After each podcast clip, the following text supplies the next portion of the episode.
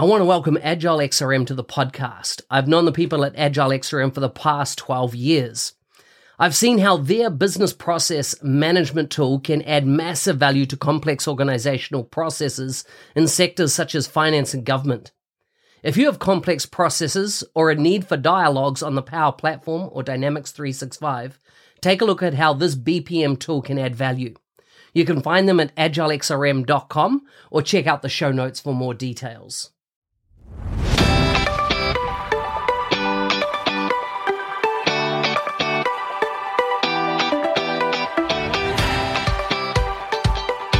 Welcome to the Power 365 show. Full show notes for this episode can be found at nz365guy.com forward slash 300. Wow, that's a few episodes we've gone through now. Before we chat with today's guest, here's a quick message from our sponsors. Well, our sponsor today is actually looking for a sponsor. If you know somebody that would like to sponsor the show, please feel free to get in touch. You can message me on LinkedIn. That would be fantastic. Otherwise, let's get started with today's show.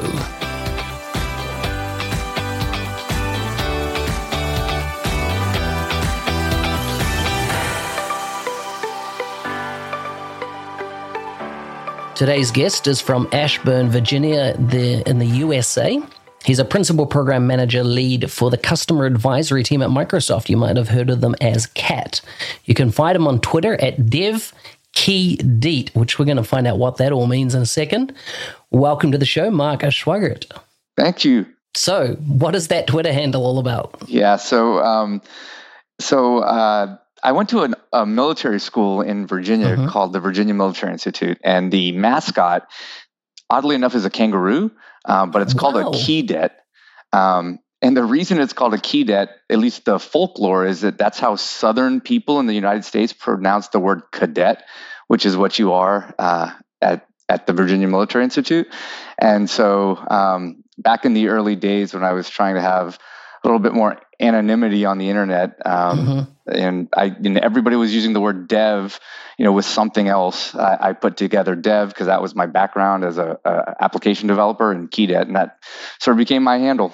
I like it. I like that it has such a good, unique story to it. You know, yeah. and it's not your name, and, and you know, it's it's unique. It's great. Yeah, works.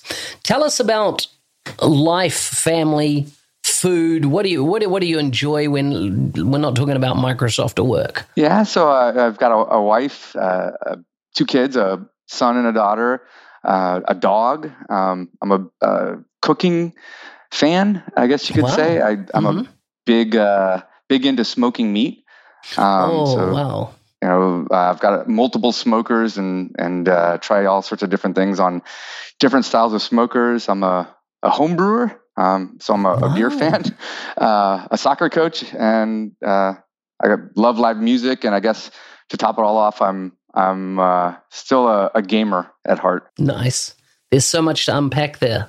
As in, so let's just touch on the smoking first. Uh, first of all, like how did you get into that, and and what are you, what's kind of uh, if you're like what's what's your go to tool if you really want to execute? Um, and I say tool because I know there's a, a wide range from green egg to yeah, all, all, yeah. all different techniques when it comes to smokings. But what's your go to? So um, I would say my go to these days out of uh, sheer laziness is my pellet smoker. Um, nice. I much prefer uh, charcoal wood chunk based smoking, uh, and I do I use a uh, generic green big green egg uh, knockoff yep. for that. Mm-hmm. Um, uh, I I'm not so good at indirect smoking, um, but uh, I use I use the the pellet smoker. I've got a Traeger just because it's easy. Mm-hmm, it's mm-hmm. like the microwaves of microwave of smokers. Gotcha, gotcha.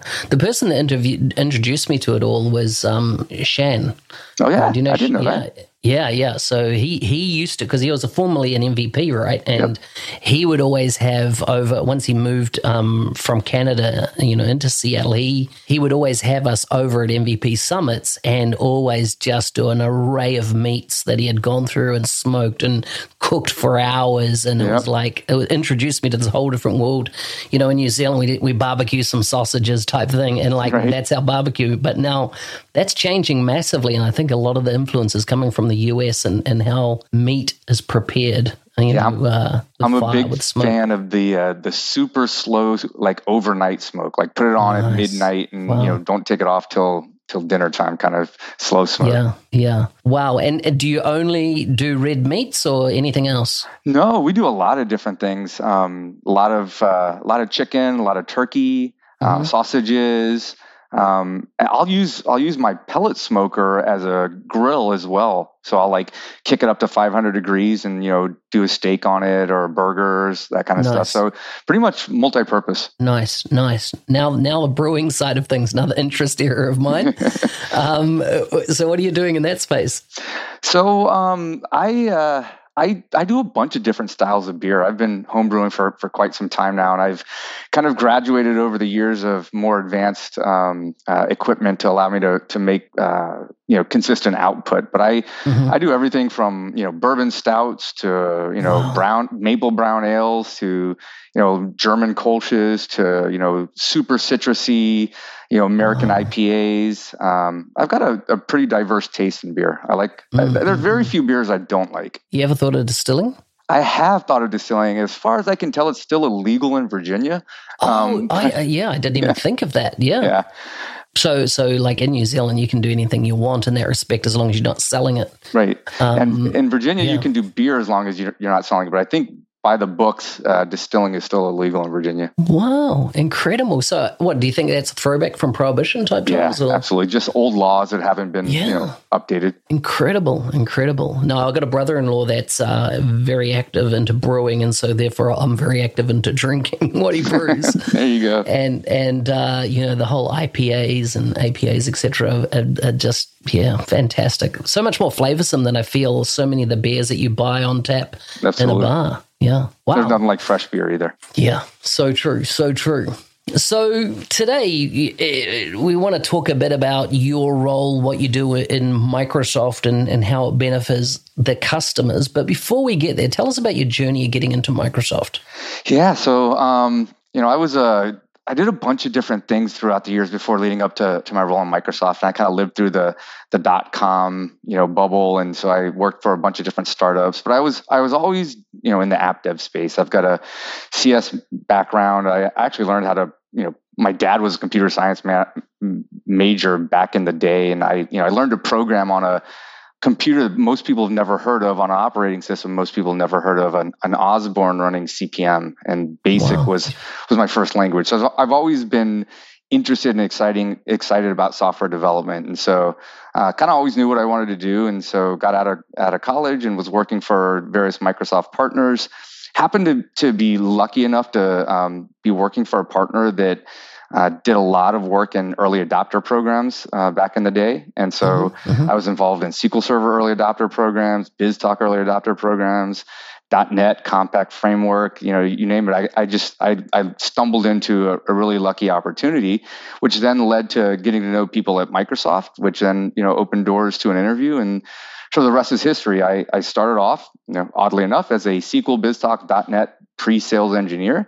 Um, and then I quickly learned about this this group that no longer exists, but the the spirit of it still does. It was a group called Developer and Platform Evangelism, and mm-hmm. I spent the yep. first half or so of my career at Microsoft, um, basically going around talking to software developers about everything developer related from you know .NET to SharePoint to you know SQL BizTalk, eventually Azure when it was first announced back in you know PDC 08, yeah, yeah. all the way up up to this sort of epiphany I had uh, by accident, and I stumbled onto this thing called XRM, which uh, you know I always have to remind myself that that's a slowly fading term, and for most people yeah. uh, these days that means uh, dataverse and model-driven apps. Um, and you know the rest is kind of history. I, have been in the power platform space ever since, so you could you could sort of say that I was uh, like like many of us in the the who come from the XRM world. I was low code before low code was cool. Yeah.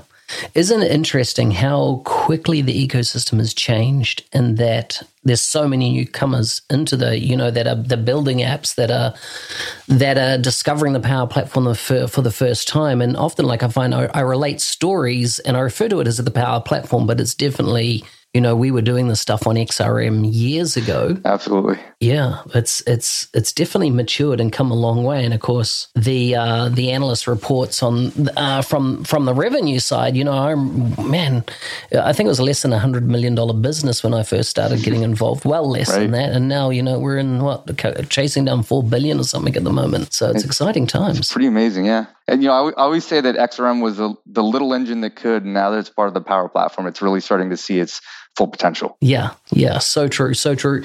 So now, just one thing that's gnawing in the back of my mind is is your Twitter handle came from the Virginia Military Academy, that type of thing. So, did you do any time in the military? Uh, I did. I was in, uh, an infantryman in the the National Guard, which is um, not f- like full time. Uh, yeah, it's yeah. sort of you you know you train once a month, two weeks in the summer, kind of thing. So yeah, I spent some some time in my early years. Yeah, nice, nice. So what's the best thing about working for Microsoft, um, apart from you know the share price? I would say you know for me, uh, this may may sound cheesy, but it's it's working with customers. Um, I've you know I've done a bunch of different roles throughout the years. Some roles that were not customer focused and um, I've always come back to missing uh, interacting with customers and, and helping make customers successful. And I guess that's that's probably why I was so interested in joining this team that I'm on now, the Power Customer Advisory team, um, because we we are right in the middle of um, you know Microsoft's marquee customers pushing the bleeding edge of, of Power Platform and uh, influencing in a sort of bidirectional communication, you know, the the feature teams who are building the, the features that customers are building on and and advocating for the things that those customers need to be successful. So it's a it's an exciting and, and, and fun role. So how did you end up in the role? So I met uh, Saurabh Pant. Um, it's funny back in my early developer uh, evangelism days, and he was a PM on um, something called WCF RIA services, which was really created to be a backend to uh, technology that uh, is called Microsoft Silverlight, for those of you that yep, remember it. Yep. And uh, we met back David, then. David Yack definitely remembers it. Yeah. and so we, we, we met back then and uh, um, uh, didn't really keep in touch. And then um, as I was getting into back into to Power Platform stuff after a, a brief stint focusing uh, more exclusively on, on core Azure um, uh, for working with uh, software as a service providers. Um, I ran into another friend who reconnected me with Saurabh, and I learned about PowerCat.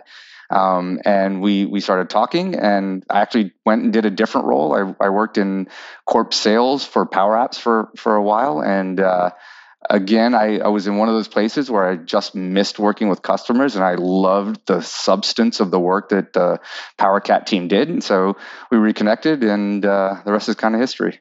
So, so just at a high level, the the cat teams uh, is it multi, like within, let's say, the whole BizApp suite that sits under James Phillips? Uh, how many different cat teams are there? Because I, have recently come across there's obviously one when the CDP platform. There's a cat team. How many others are there besides your own? Because yours yours seems to be the most vocal in this space. There, there's us, and then there's Power BI, um, gotcha. the Power mm-hmm. BI cat team, and then there's also um, the Fast Track team, and we all live in the same larger organization, but each of us have have different charters. And, and it's funny because um, there are cat teams in Azure. Well, there were cat teams in Azure. I don't know if there are still officially cat teams in Azure, but there are cat teams in other parts of the company.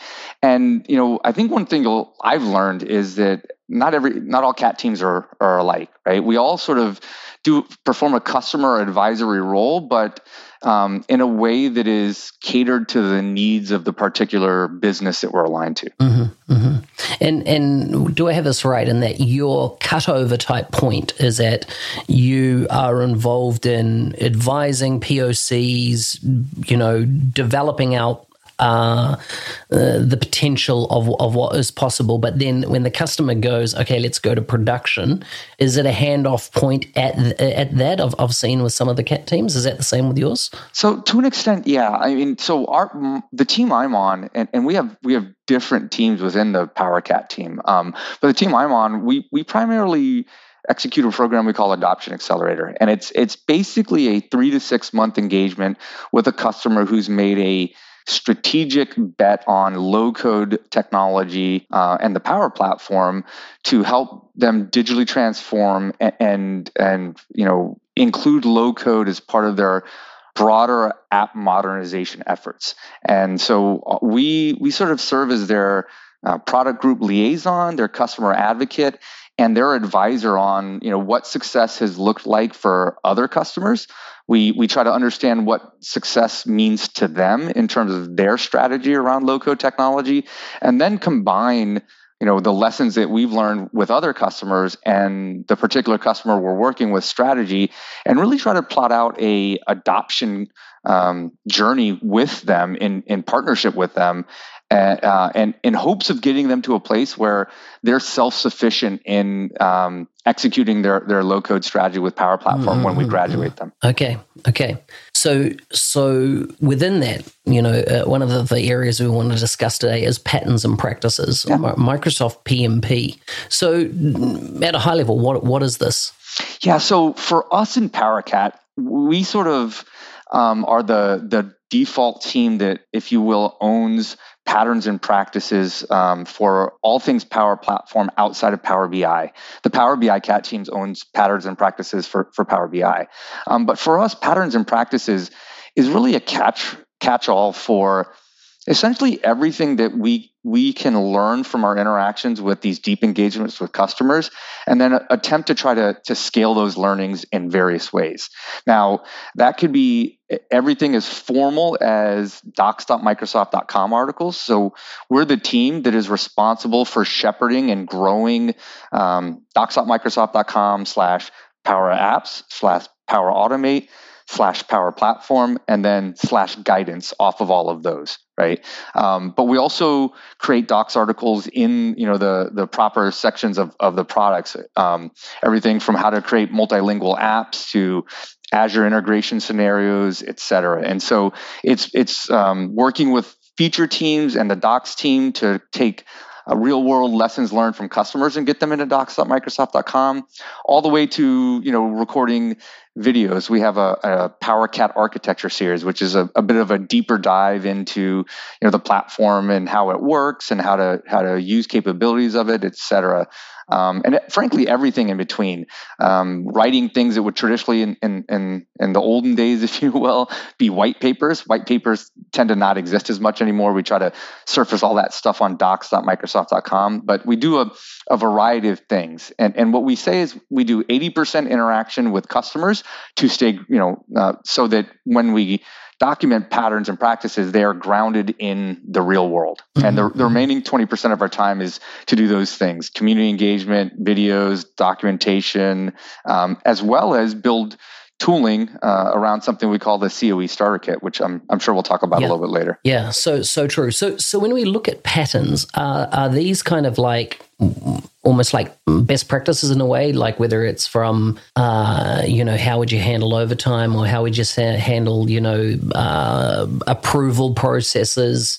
Um, is that what we're talking about when we're talking about patterns? Is it's like best practices or ways to do this that you're finding from the range of companies you're working with? Uh, in some cases, yes, and you know it's funny. You use a term that's a it's an interesting one for me. I've I've I've never been the the biggest fan of of best practices because it it, they, it often makes it sound like there's one way to do something, right? And and the reality is, and you know, I think that's why we use the term patterns and practices because what's a best practice for one customer may not be a best practice for another, right? In context and um, uh, it, I think context is, is really important. So we we try to to capture everything from you know like you said architectural patterns um, to implementation practices like for governance administration things like you know guidance around developing a environment strategy for power platform but also you know things is is narrowly focused is how to um, configure Azure Active Directory authentication with Azure Functions and call it from a Power App, right? So it, it, really varies based on um, circumstances and, frankly, a, a backlog of patterns and practices, ideas our team maintains and then tries to to prioritize and, and build out. So, so are there any kind of standouts that that are top of mind for you that you're seeing either that are, are very industry focused or, or more generic, more horizontal? Um, you know, I, I, think we're seeing not not necessarily industry focus. I think if you you know you think a lot of a lot of the the things that we document that are industry specific are are actually more what I would call um, customer stories, right? And so mm-hmm. mm-hmm. um, our team, uh, PowerCat, maintains a, a, blog post on the Power Apps blog. If you go to aka.ms slash PowerCat stories, it, it's sort of a, a running list of customers who've solved problems with the power platform and and i think you can you uh, across various industries right and and i think you can find similarities in how you know they've used uh, Azure integration, or they've used Dataverse with Canvas apps, or scenarios where they've built model-driven apps, et cetera. And so, in some cases, um, you know, there's consistency across what they've built. But I think the interesting thing about a platform is that you know it it's about making something your own. And if if uh, um, you know if a a first party app existed you probably wouldn't need a platform right? Because the platform's yeah, for, yeah. for building something bespoke or extending something that's already been built. And so we definitely um, we definitely have uh, you know things that are um, industry specific but that's more in the storytelling. What we try to do from a patterns and practice perspective is sort of pull out and genericize those things that are, so that they're broadly applicable. We haven't really gotten into industry specific patterns and practices from a PowerCat team yet. Yeah, yeah. So are, are you seeing a maturity uh, uh, in um, in the Power Platform, and particularly how customers are interacting with it? So, uh, you know, in the past, often, you know, uh, what I've seen is is that customers might start using the Power Platform because they have a problem that they need to solve that a Power App, whether it be model driven canvas, etc., will solve. Um, and and it was brought in to address that problem. Um, and they don't realize that you okay so you've got the platform in play now and you can do a lot with that um, are you seeing now a move where customers are going you know what i do understand this as a platform and there's many applications within our organization that could sit on this platform, either applications that are maybe coming to end of life. Um, they might want to rationalize their, their app strategy. There might be a scenario where just the training burden of so many different apps when they onboard new staff are excessive. And then, of course, they've got your maintenance fees around those, ongoing licensing, um, let alone things like, you know, maybe security audits of these disparate apps. And so, are you seeing this kind of pivot or move or maturity in the market where companies are, are much more looking at as a platform for multi app deployment than just a point solution. We definitely are. And, and I think it's interesting. I, I, think every customer's realization that of that is different, right? Because some customers in the Power Platform, they start off purely in citizen development, right? And they think that low code is only for enabling, you know, the citizen developer, the, the person who doesn't traditionally have an IT or, or software development background to build applications. And so it's a very narrow view that then expands once they start to realize all of the other capabilities of the platform, right?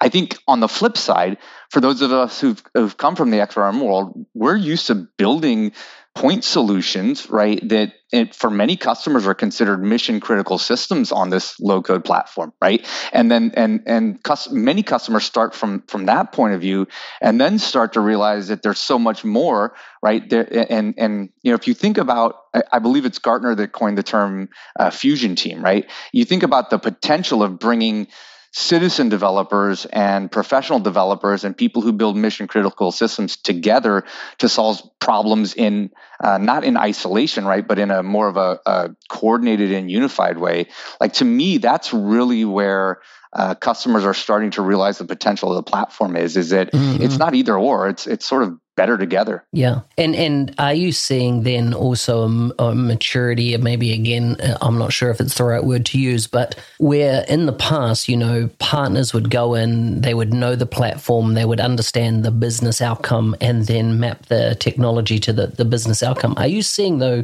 a move to where customers, as I'm talking about, you know, the people that are going to use the software day to day, are starting to you know, scale almost in house their own biz dev, you know, process where they are, you know, one holding resource in house um, to be able to d- deliver these. Because although they might start as citizen, I say, you know, most citizen developers within three months of being a citizen developer, they're really starting to head to becoming technologists, right? Sure. Because it, it does ramp them up um, incredibly so from a technology perspective. Um, the more they engage them, the the more they learn. Um, are you are you seeing this where you're seeing a lot of deals still very much partner led, uh, um, or are you seeing a pivot to customers really once the platform's in place really starting to scale their own teams and build out um, uh, you know solutions to their business challenges I, I, think we're seeing a mix of both because I, I think there's something unique about the power platform back to this theme that like it it is a platform for everyone from the citizen developer all the way to the you know call it professional developer code first person mm-hmm, to mm-hmm. to be able to solve problems and the reality is the vast majority of the understanding of how to solve the more complex p- problems with the platform is um, it's still in the partner community, right? And mm-hmm, mm-hmm. and in fact, you know, I always say this: like low code enables you to build mission critical systems, but those problems are still complex right? The integrations the you know the complex business processes et cetera. And so expecting a, a, citizen developer to build a mission critical system by themselves is is is not a realistic expectation right? The the low code allows you to solve complex problems faster but the problems themselves are complex and and so understanding how to tackle that complex problem in a systematic way and using code low code technology to, to solve it uh, you know the implementation of it more rapidly i think is where we're seeing a lot of partner involvement anything popping out in the last um, 12 months now where, where we've had COVID in play? Obviously, there's been a lot of reference to what's been done in health, um, immunization, you know, contact tracing, that type of thing.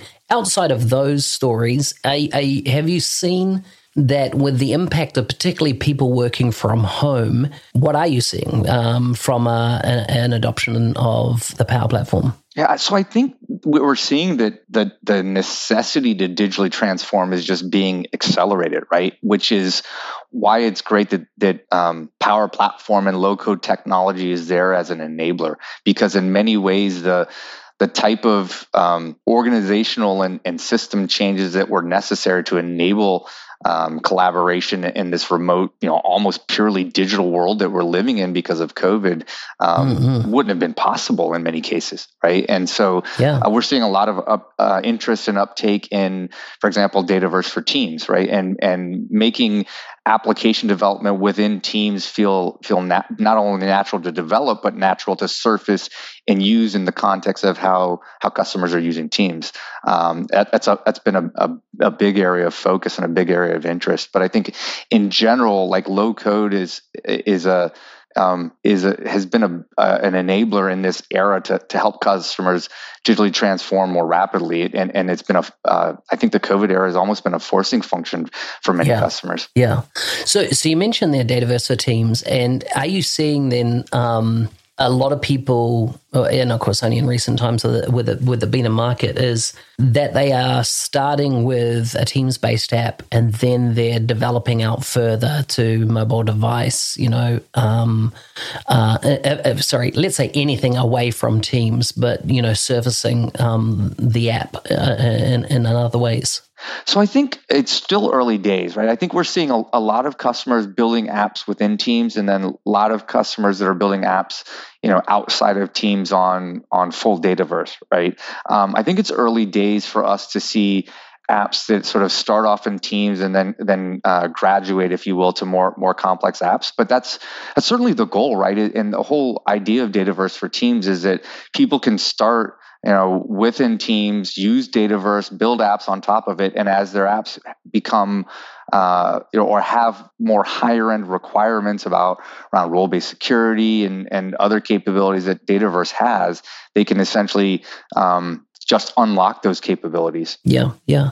So, so where does first of all, what is the Center of Excellence um, uh, starter kit, and sure. and how did it come about, and and how are you seeing that uh, used or adopted more by customers? Yeah, so I would say um, the Center of Excellence starter kit. I think first starts with the concept of a Center of Excellence, and I say concept because I think that's an important place to start. Right? Um, call it Center of Excellence, call it Center of Enablement, call it whatever you want. The name doesn't really matter, but like conceptually, it's a group in an organization that's ultimately responsible for driving that digital transformation and app modernization through low yeah. code and, and, through Power mm-hmm. Platform, right? It's the nucleus of people who are going to um, establish your, your, patterns and practices for your own organization, right? And and make sure that people you know that you have a governance administration plan and that you have you know consistent readiness and, and learning uh, resources and nurturing resources and you're building a sense of community and all those things and the COE starter kit is essentially a set of tools built on the Power Platform by our team, PowerCat, uh, to help drive these kinds of activities that a center of excellence would drive. And so it, it was born out of, you know, frankly, necessity. Um, and in many ways, you know, we we don't hide the fact that the COE starter kit in many ways builds capabilities on top of the platform using the platform that frankly many customers often wish were native in the platform right? Yeah. Um, and and the reality is is that those capabilities aren't. And so we've solved problems using the platform to help customers accelerate their adoption. And so it all really started in this governance and administration space, really giving customers full visibility of all their applications and Power Automate flows and um, being able to report on them, take action on them, have, have, have a general governance and administration plan through tooling, uh, having visibility that you can then, re, you know, based on data, make intelligent decisions around, you know, archiving apps, for example, uh, having a nurturing plan to build a, a community and a, a, community of makers in your your organization, and then a set of tools that that facilitate uh, doing that. Tools that, frankly, other customers have, have had to build themselves or new customers would have to build themselves if we hadn't tried to genericize them as reference implementations in the COE starter kit. Mm-hmm. So, is, is there a specific size that you're seeing is the tipping point where uh, customers, you know, want to implement the starter kit. So let's say you take an organization, you've had uh, a range of people, might have, you know, as citizen developers, they've started building apps, and all of a sudden, uh, IT governance, that side of, you know, the org have said, hang on a second, we need to get our arms around this. We uh, need to understand what shadow IT have kind of been doing and really put some structure and framework around it so, you know, we can, we can grow more. Are you seeing there's a kind of, a, a, a, a like a flashpoint where the COE kicks in, or you start to you know get that feedback, that engagement. We need some way of of understanding and, and admitting, you know, um, you know everything that we've got running on the Power Platform. So I think it depends on the customer. Like some customers have just locked down Power Platform where it's you know practically unusable in their organization, and they won't unlock it, right, and, and empower citizen developers and, and other people to use the technology until they have the right governance and administration, uh, environment strategy, et cetera, in place. And so for those customers, the COE Starter Kit really becomes a way to enable them to build comfort, credibility, uh, and control over the platform in a way that is on their terms. I think for some customers, it's exactly what you just described, right? They, they've allowed uh, citizen development, or they didn't even realize that citizen development was possible through Office. And, and, and in many cases, you'll you'll talk to customers like, oh, we're not using the Power Platform, and then you know they'll install the COE starter kit, and they'll actually realize that they've got quite a vibrant community of citizen developers that have built built up organically, right? And so it gives them almost a, a sort of a, a, revelation that maybe they need to start um, building a, a virtual organization or a physical organization of, of people who drive the center of excellence or center of enablement for broader power platform adoption because you know people were innovating grassroots and they want to you kind of get get around it and then start to think about how they can do things even more strategically. Yeah. So like I understand that COE provides a set of tools that allow you to a- administer an environment, understand, you know, uh, maybe apps that need archiving off that are, you know, parentless, if you like. Um, if they, uh, you know, the developers might have moved on, you know, whoever created those apps within the organization. And then there's the whole governance of whether it be data storage, um, governance around privacy, GDPR, all these different type of things. That That's all practical tooling in that kit. What about the other side of a CO Um, which is around one fostering an environment of creativity, of you know developing new apps, of sharing app ideas, of you know whether they're hackathon events, you know um, lunch and learns, or all that, so you can create this vibrant community. You know, um, even you know often a citizen developer they're not employed to be a citizen developer, right? They they were employed in a job function who have seen um, uh, a problem in the way their business does something that an app could potentially solve, and so they start finding tools, and uh, you know they, they might come across a Power App, Power Platform that and, and start to build on it. How are you, or, or is that not part of the remit of what you're doing? Is that whole, I suppose, soft skills, elements, etc., frameworks um, that customers can adopt to really grow that community inside their organization? So that, that's absolutely part of, of the the goal of the kit. Um, you know, and, and, certainly in everything that we do, there's always opportunity um, to do more. And and you know, one of the things I'll talk about later is how we're moving to an open source model for the the COE starter kit. But um, we have a we have a set of components in the starter kit. There's something we call core components, which is literally a Power Platform Dataverse solution that you install into an environment. It's got like a core data model that some of the other components use, right? And so the whole idea is that all of these uh, functions are interrelated, and so there's data stored in Dataverse, you know, to coordinate the business processes around them. One of the components we have, in addition to the governance components, is something we call the nurturing, uh, the nurture components. We also have introduced something we call the the innovation backlog, which again, all of these things have been built out of customer feedback and customer need.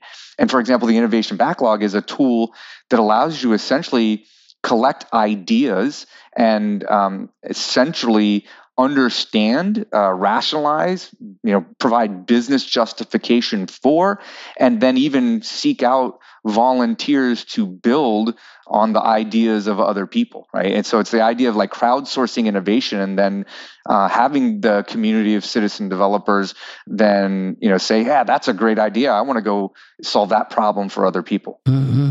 Interesting. So one thing you said there was um, around open sourcing. What, what more can you, you, you talk about there? Yeah. So one of the things that we are introducing um, soon is uh, a, a, new set of application lifecycle management components.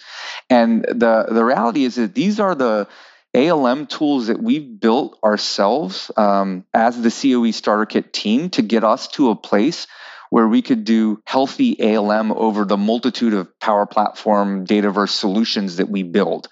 And then um, by sharing that accelerator, that got us to a place where um, we're doing healthy ALM, including the new preview um, experimental feature of Canvas app source code, right? And so that's all been a precursor to us getting to a place where, in the course of the next, you know, um, few months, we are going to move to a, a new GitHub repo for the COE starter kit and we will ship all the source code as pure source code in the GitHub repo, not just zip files. Um, and then it is our intent to start figuring out and collaborating with the community to start contributing to the COE starter kit, whether that be bug fixes, whether that be new ideas, right? We'll have our backlog out in the open. Mm-hmm. And our goal is, is literally to encourage um, growing the capabilities in the COE starter kit through the community because there's only so much a small team uh, of people can do. Oh, it's, a, it's a great idea. It's a great idea. I mean, you don't have to look past the the the XRM tools to see just how uh, community working together on tool sets can really you, you get so much input from you know diverse um, countries, backgrounds, experiences.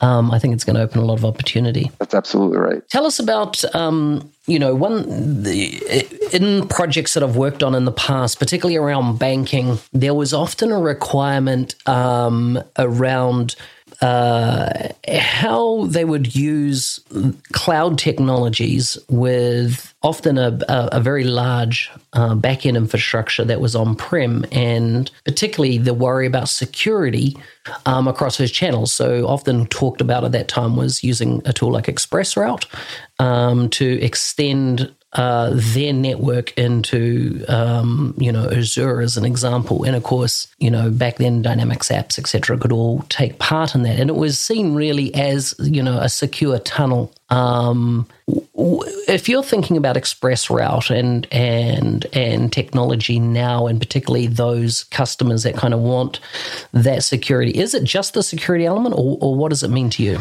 Yeah, so interesting. You know, ExpressRoute is an interesting topic. Uh, it's kind of near and dear to me in the context of Power Platform, and and and in general, specifically for this this term because people are this this association with security, right? Because you know people often associate ExpressRoute as uh, you know a security uh, used to, to uh, for security needs. Um, but in reality, I mean, ExpressRoute fundamentally is essentially a direct network co- connection, a direct connectivity from your internal network to the Azure data centers, right? Like that's the oversimplification of ExpressRoute. Now, logic says, well, if you've got a direct connection, it's harder. You know, it's a, it's a, you know, you're the, there's less of an attack surface, right? And so that's where the the security connotation comes comes from. But first and foremost, it's it's really just about a direct connection, and in some cases, there's there's performance benefits to that, right? Because yeah, yeah, less yeah. network hops, more direct route, etc. Um, uh, and so, like the the question of ExpressRoute with Power Platform comes up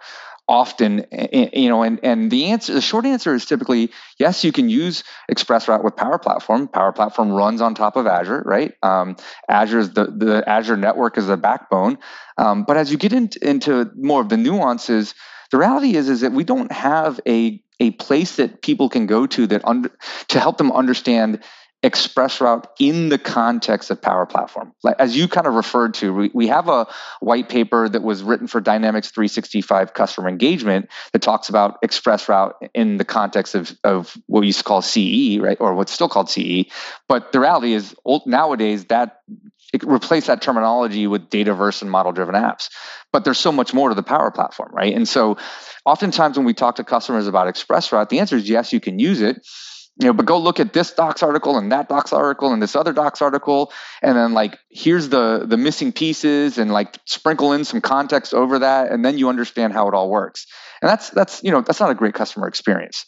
And so uh, one of the things that uh, our team is working on is is documentation. Um, taiki yoshida from from powercat is working on some documentation to really help customers understand expressroute in the context of power platform right? And then help them understand some of the new capabilities that are coming that have been mentioned in our release notes. So you know first and foremost it's like from your client pc can you ac- you know access uh, Power Platform endpoints without going over the internet, right? Like that's that's fundamental one. You know, question one.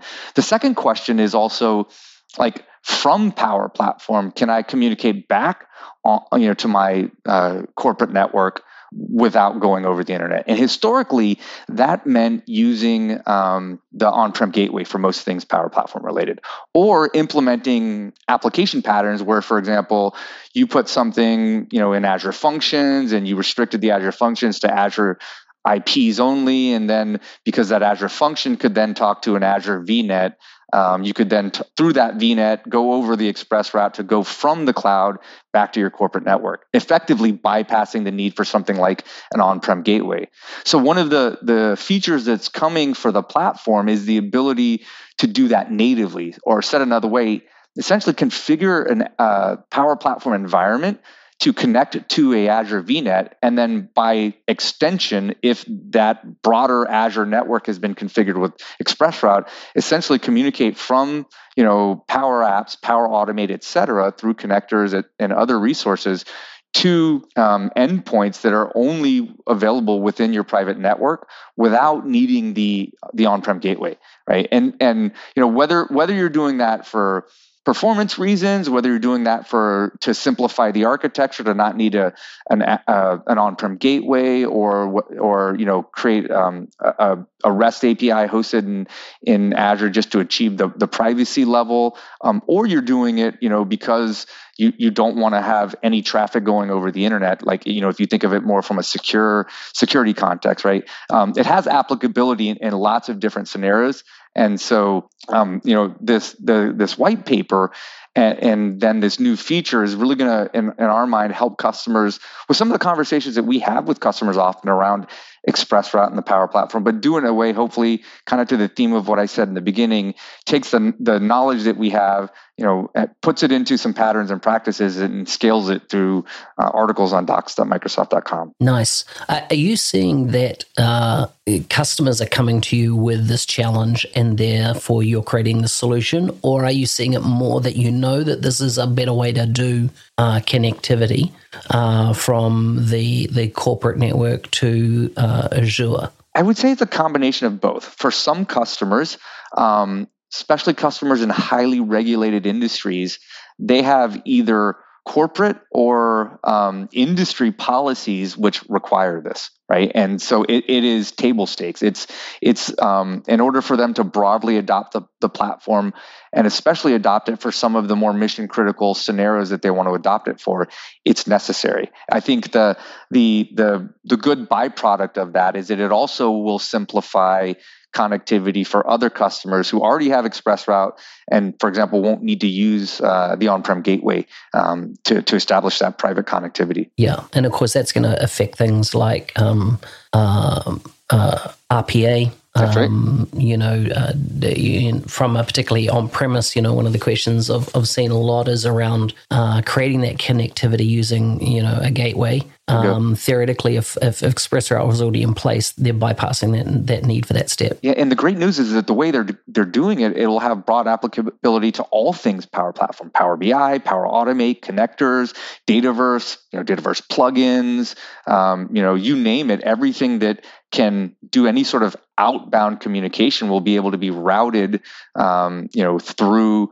that VNet and then through your private connection if you so choose to. Or you can do it in a way where you just restrict it to a, a private Azure network, right? So maybe you just want to give connectivity to something already in Azure that's in a in a VNet, right? That has uh, mm-hmm. network mm-hmm. security groups, and and you you know you don't want to go over the internet, and you want to have a more direct communication. Awesome. Well, we've covered some ground today. Thanks for that, Mark. Um, before I jump onto some quick fire questions as we we we we wrap up this episode, is there is there anybody else that I should be talking to? Whether in the product team, your team, etc., that you think have um, a story to tell that you know the audience would, my audience would be interested in, particularly around you know the future of, of where we're going with the Power Platform, or really anything that you you think might be new coming out that that that would be worth talking about.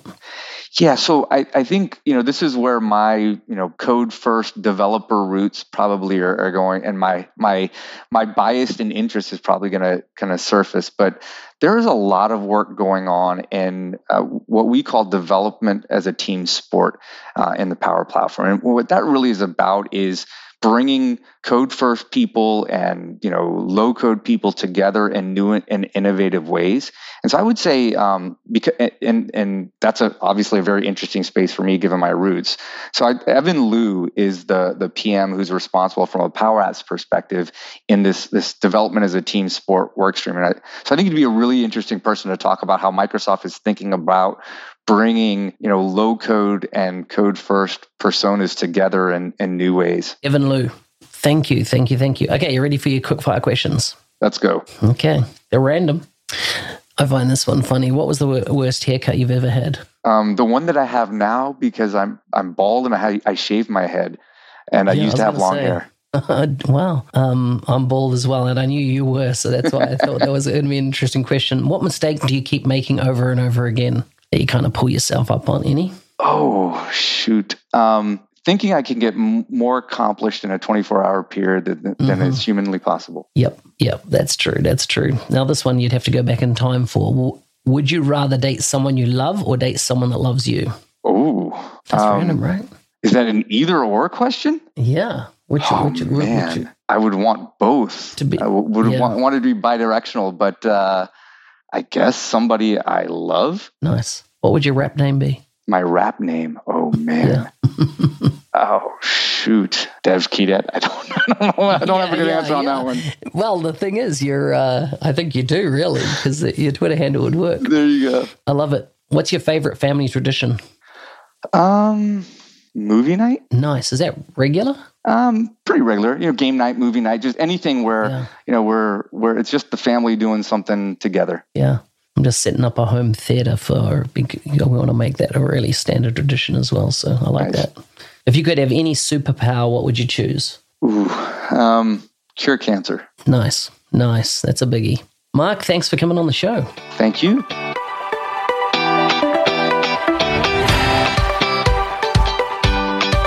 Hey, thanks for listening. I'm your host, Business Application MVP Mark Smith, also known as NZ365 Guy. If there's a specific Microsoft person you would love to hear on the show, please reach out and let me know. Private message me on LinkedIn, best way to get hold of me. Uh, if you'd like to leave a review for the show, go to nz365guy.com forward slash review, and all the options will be available uh, that you can leave a review on your favorite podcast app.